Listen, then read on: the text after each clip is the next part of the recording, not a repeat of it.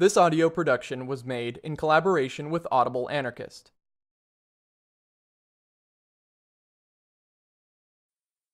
Chapter 2 It's later than we thought. Observed climate change is faster than expected. One recurring theme in environmentalism is that the apocalypse is always imminent but forever deferred. Every generation seems to have one last chance to save the planet. Biologist Barry Commoner said back in 1970, quote, We are in a period of grace. We have the time, perhaps a generation, in which to save the environment from the final effects of the violence we have already done to it. End quote. Similar pronouncements can be heard today, but the period of grace is probably over. Back in 1990, the editors of The Ecologist set out a general evaluation of the state of the Earth in 5,000 Days to Save the Planet. Quote, Today we are told that our planet is in crisis, that we are destroying and polluting our way to a global catastrophe. We may have as little as 15 years, perhaps as short a time as 5,000 days, to save the planet. One of the major concerns arising out of the Gaia theory is that we are pushing natural processes beyond their capacity to maintain an atmosphere fit for higher forms of life. Beyond a certain point, the system may flip to an entirely new state which would be extremely uncomfortable for life as we know it. Once triggered, the change to the new state could occur with extreme rapidity. By 2005, the countdown envisaged in the title had reached zero, and the originator of the Gaia theory, James Lovelock, was writing The Revenge of Gaia, where he would state that he thought the living Earth was probably now moving irrevocably to a hot state. Lovelock came to this conclusion primarily as a result of seeing scientific observations of climate change surpassing what most predictions said was meant to be happening. In an address to the Royal Society, he stated, quote, The positive feedback on heating from the melting of floating Arctic and Antarctic ice alone is causing an acceleration of system-driven heating, whose total will soon or already be greater than that from all the pollution CO2 that we have so far added. This suggests that implementing Kyoto or some super Kyoto is most unlikely to succeed. We have to understand that the Earth system is now in positive feedback and is moving ineluctably towards the stable hot state of past climates.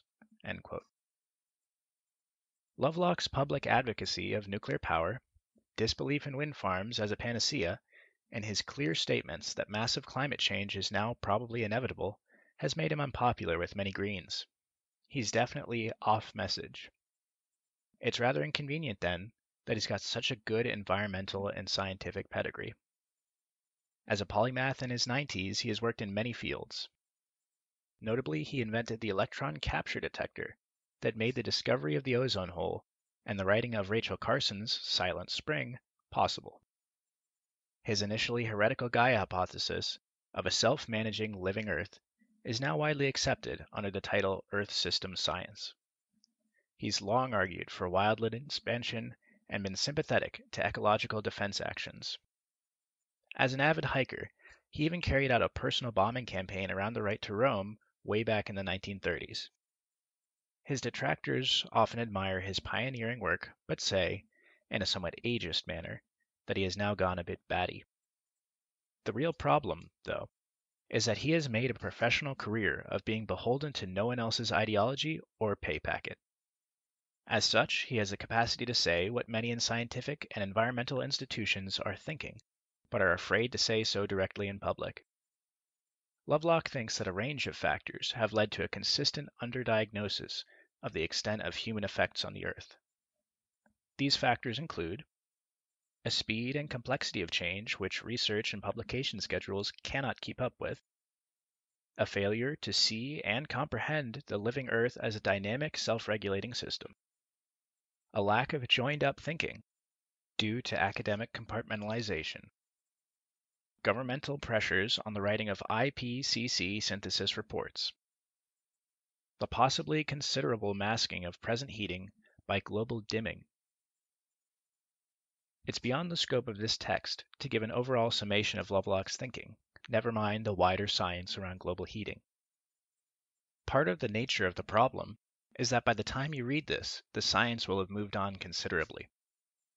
If you are interested, have a look at the sources I have referenced and read wider yourself. However, while the details may vary, the inexorable direction of much of the science seems to be that we are probably heading to a considerably hotter Earth, and fast. Recent observations put us further down the road than many of us thought even a few years ago. Decades later down the road. Combined with inertia around reducing carbon emissions, this makes the chances of stopping massive climate change probably rather slight. While NGOs are still babbling about stopping a 2 degree warming, increasingly many climate scientists are discussing a 4 degree warming by end of the century or even as early as 2060. This is by no means a fringe worry.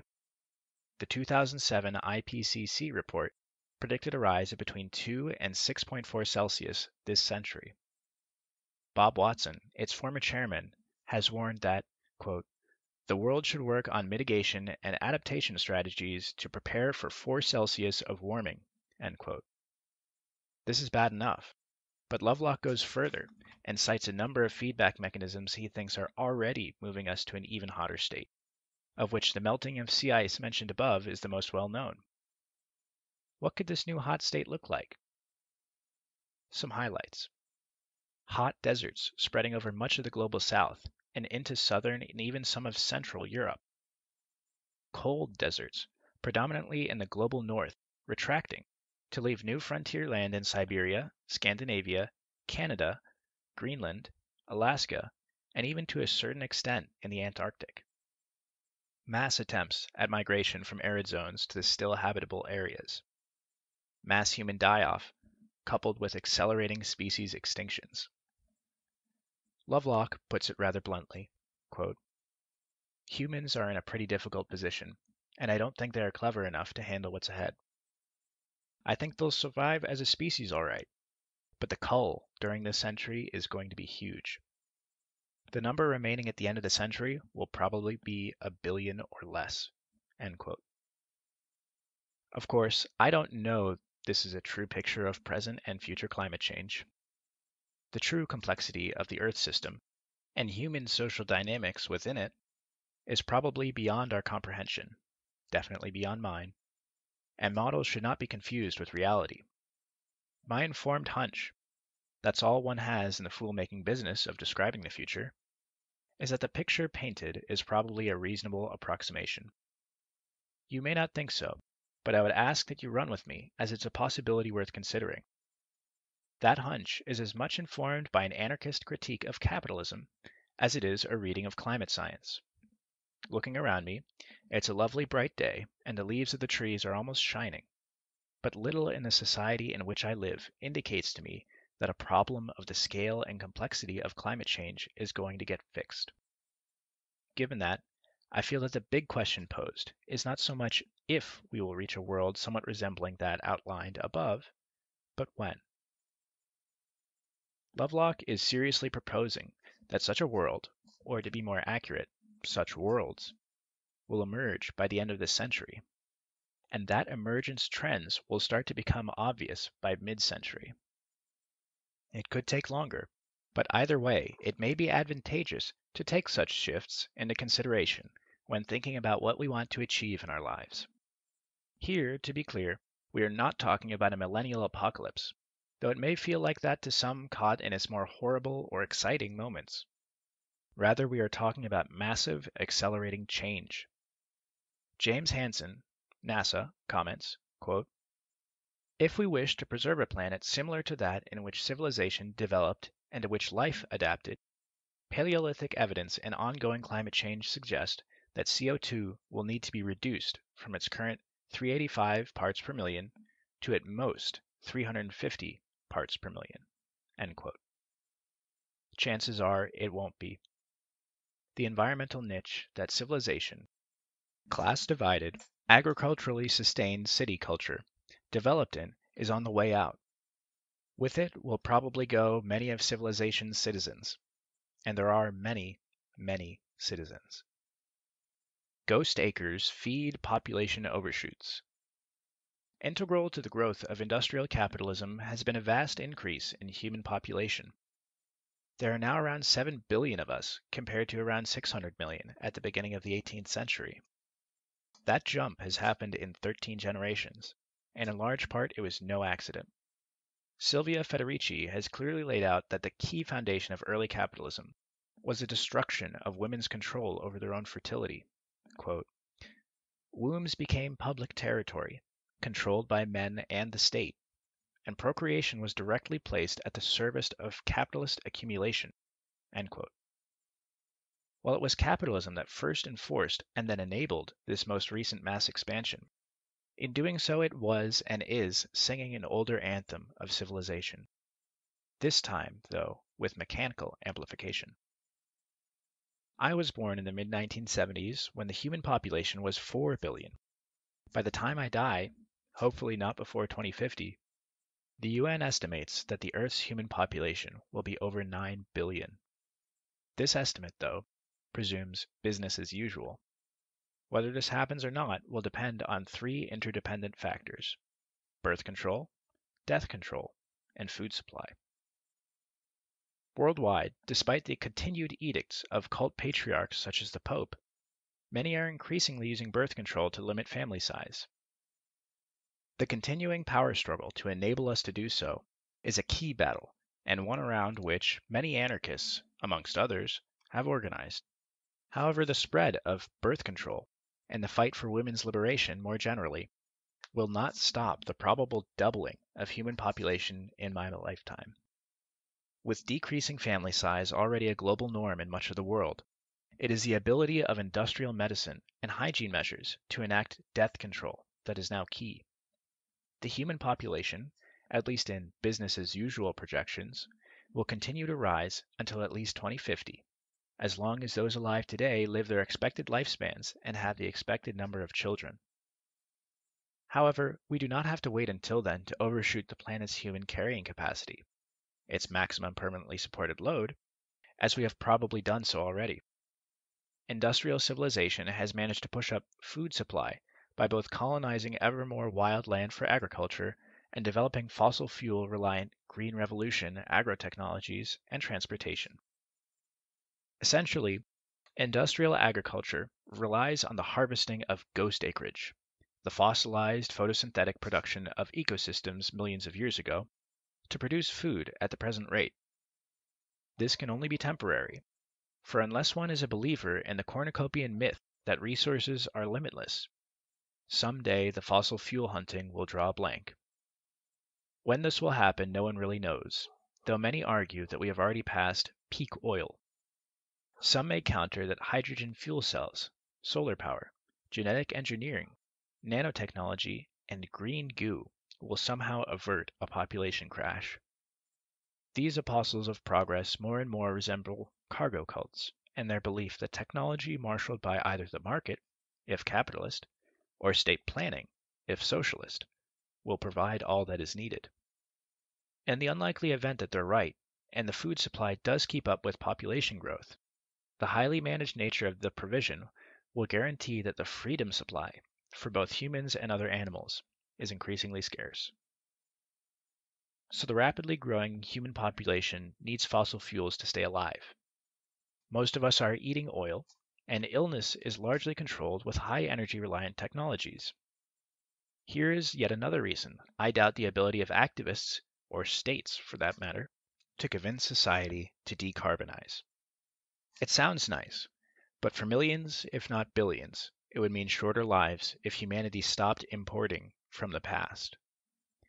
On a significantly hotter globe, a major human die off could be on the cards, even if one does not go along with the ideas around peak oil. As much of the majority world becomes hotter and poorer, farmers will be unable to afford the petrochemical based imports necessary for continued production, even if fossil fuels don't run out. Further, while industrial agriculture has temporarily increased land's carrying capacity, in the process much productive land has been denuded, and without the application of fertilizers would now be unable to produce as much food organically as it did originally. Even Southerners lucky enough to have access to fossil fuel imports will find magic potions lose their powers when the soil dries, bakes, and blows away.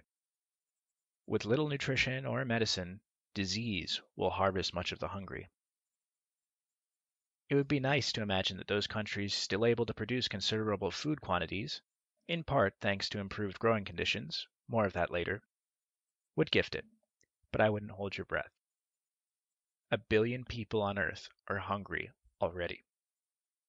Rather than the spectacular mass death of whole communities, this mostly causes increased childhood mortality and decreased overall lifespan. Yet capitalism has, from the beginning, had definite form, just ask the Irish, in allowing and causing millions to starve more dramatically. Mike Davis reminds us of an often forgotten example when he writes, in late Victorian holocausts, of the 30 to 60 million people in the later part of the 19th century who starved to death. Quote, not outside the modern world system, but in the very process of being forcibly incorporated into its economic and political structures. Similar hungers have taken their toll throughout the following century, many engineered by state socialists, those most attentive students of the British Empire. It would be hopelessly utopian to believe that hunger could be exiled from the human condition, but mostly those dying today of starvation do so whilst others in societies keep eating. Hunger is the language of class warfare. Power has many levels, and amongst much of the poorest, starvation in the future is likely to be played out as a gendered violence, as it is now. I will leave it to others to argue about the relative contribution of population numbers or industrial consumption patterns, as though both are not now intrinsically linked, to global heating. Today, global and local population growth is a barrier to any significant decarbonization. Tomorrow, capitalism's present inability to out-engineer its addiction to fossil fuels will likely result in a massive population crash. Climate change brings possibilities as well as closures. Global heating, population growth, peak oil, and other environmental limits are probably not the apocalypse that will end the reign of capital and the state everywhere. The global collapse is probably no nearer than the global revolution. Nevertheless, it does mean that a totalized global capitalism, enclosing all relationships within it, becomes even less likely. The Western project of cultural expansion faces its limits. As part of that, the libertarian movements which capitalism has carried on its coattails also face the real limits to the growth of anarchism. Yet just as establishment of a one world of anarchism is foreclosed, so the possibilities of many new old worlds, some anarchies, becomes widespread. Some of these possibilities will be opened up by conflict, while others will be closed by conflict. The very nature of states is to control populations, but many of the billions will not hunger quietly. Yesterday, the late Victorian holocausts triggered millenarian uprisings amongst those being swept away by the spreading floodwaters of the world system.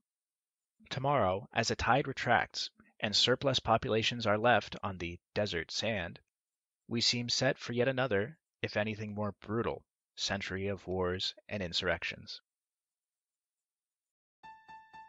This has been a production of Audible Anarchist. You can find more Audible Anarchist on YouTube.